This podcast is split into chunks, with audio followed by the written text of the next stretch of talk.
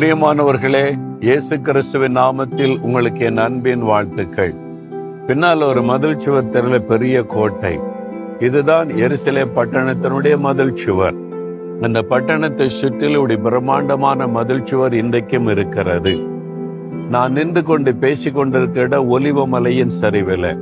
அந்த பக்கம் temple mount இருக்கக்கூடிய அந்த மலை பகுதி அந்த மலை பகுதியில தான் எரிசலின் தேவாலயம் இருந்தது. இந்த ரெண்டுக்கு நடுவில் கிதரோன் பள்ளத்தாக்கு. நம் பைபிளில் வாசிக்கிறோம்ல இந்த வழியாகத்தான் இயேசு நடந்து கெட்சமனை தோட்டத்திற்கு வந்தார்.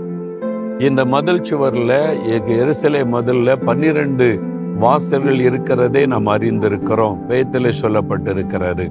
அதில் இந்த வாசல் வழியாகத்தான் இயேசு கிறிஸ்து பவனியாக வந்து எருசலேமுக்குள்ளே போய் தேவாலயத்தை சுத்திகரித்தான்னு பைபிளில் வாசிக்கிறோமே இந்த ஒலிவமலை சரிவில் தான் ஆண்டவர் இறங்கி வந்து கதிரோன் பள்ளத்தாக்கை கடந்து இந்த வாசல் வழியாகத்தான் எருசலேமுக்குள்ளே ஆண்டவர் போனார்.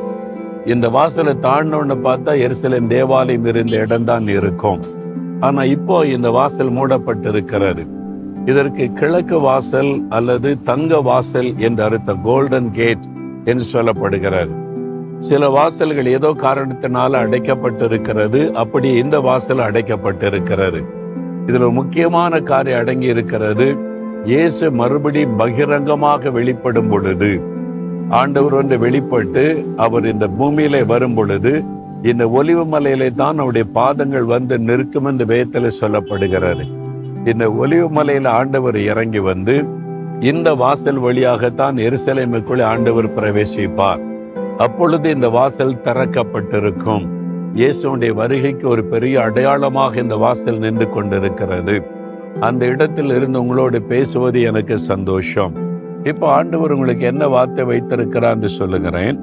இருபத்தி மூன்றாம் சங்கீதம் ஐந்தாம் வசனம். இருபத்தி மூன்றாம் சங்கீதம் ஐந்தாம் வசனம்.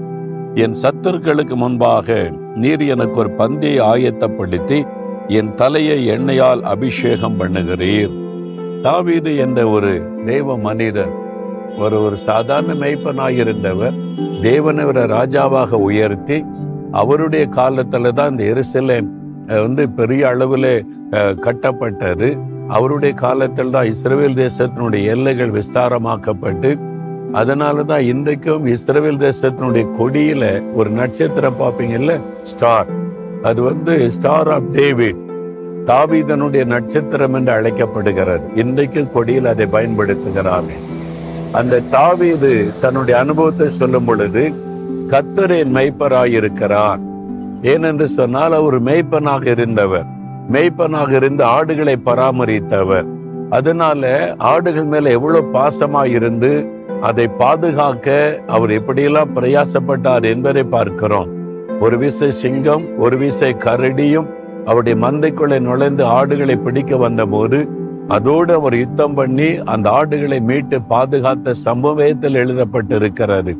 அதனாலதான் அவருக்கு கத்தரின் மெய்ப்பராய் இருக்கிறார் அவர் எப்படி என்னை பாதுகாத்து பராமரித்து நடத்துவார் என்பதை அறிந்து அந்த அனுபவத்தோடு அந்த சங்கீதத்தை எழுதுகிறார். அதில் ஒரு வசனம் சொல்லுகிறார் என் சத்துருக்களுக்கு முன்பாக எனக்கு ஒரு பந்தியை அவர் ஆயத்தப்படுத்துகிறார் என்பதாய். சத்துருக்கள் இது மாதிரி நம்முடைய வாழ்க்கையில கூட சத்துருக்கள் காணப்படுறாங்க. அப்படிதானே?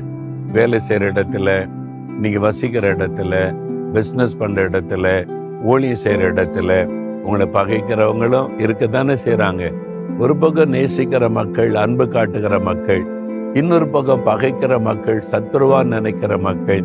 சிலரை நீங்க பார்த்துருக்கவே மாட்டீங்க அவங்களோட பேசியிருக்க மாட்டீங்க அவங்க நம்மளை பகைப்பாங்க. அதான் வினோதமான ஒரு காரியம். நானே பார்க்கிற சிலர் வந்து இந்த சோசியல் மீடியாவில் பேசுகிறாங்க அவர் இவரு பேசுகிறான்னு சொல்லுவாங்க.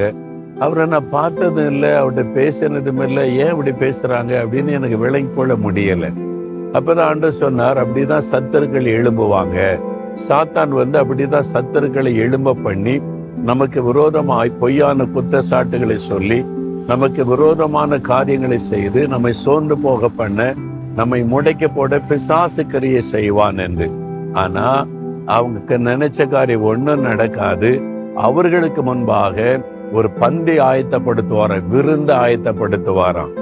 அப்படின்னா என்ன அர்த்தம்? அவங்க பார்த்து பொறாமைப்படக்கூடிய அளவுக்கு உங்களை ஆசிர்வதித்து கொண்டே இருப்பார். அதான் உண்மை. இப்ப நமக்கு விரோதமா சத்தர் எழும்புனா உடனே அவங்கள தேவனை அழிக்க மாட்டார். அவங்கள வச்சிருப்பார். நீ பாரு நீ யாரை பகைக்கிற அவங்கள நான் உயர்த்திக்கிட்டே இருக்கேன் பாருன்னு சொல்லி அவங்க கண்களுக்கு முன்பாக உங்களை உயர்த்திக்கிட்டே இருப்பார். உங்களுக்கு ப்ரொமோஷன் கிடைச்சிக்கிட்டே இருக்கும்.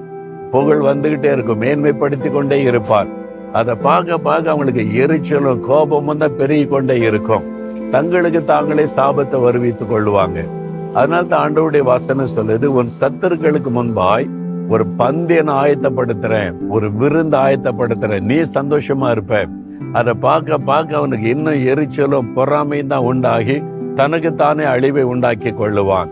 அதனால தான் ஆண்டவர் சொல்லுகிறார் அதனால் ஆண்டவர் உங்களை பார்த்து சொல்றார் என் மகனே மகளே உன்னுடைய சத்துருக்களை குறித்து பயப்படாத கலங்காத அவர்களுக்கு முன்பாக உன்னை நான் ஆசிர்வத்தை மேன்மைப்படுத்துவேன். உன்னை உயர்த்தி கொண்டே இருப்பேன். உங்க புகழ்ச்சி கனத்தை தந்து கொண்டே இருப்பேன்னு ஆண்டு சொல்றார். இப்ப சந்தோஷம் தானே? அப்ப எதுக்கு அவங்களுக்கு ஒருத்து கவலைப்பட்டுக்கிட்டே இருக்கணும்? அவங்களுக்கு பற்றி எதுக்கு நீ வருத்தப்பட்டுக்கிட்டே இருக்கணும்? லீவ் இட் உதறி தள்ளிட்டு போய்கிட்டே இருங்க. ஆண்டவர் உங்களை பார்த்து சொல்றார். இப்போ மகிழ்ச்சியோடு சொல்லுங்க ஆண்டவரே என் சத்துருக்களுக்கு முன்பாக எனக்கு ஒரு பந்தய நீர் ஆயத்தப்படுத்துகிறதற்காய் ஸ்தோத்திரம். அவர்களுக்கு கண்களுக்கு முன்பாக என்னை உயர்த்துகிறதற்காய் ஸ்தோத்திரம் ஸ்தோத்திரம். அவருடைய கண்களுக்கு முன்பாக என்னை மகிழ்ச்சியோடு வைத்து ஆசிர்வதிக்கிறதற்காய் ஸ்தோத்திரம் ஸ்தோத்திரம். இயேசுவின் நாமத்தில் ஆமேன் ஆமேன்.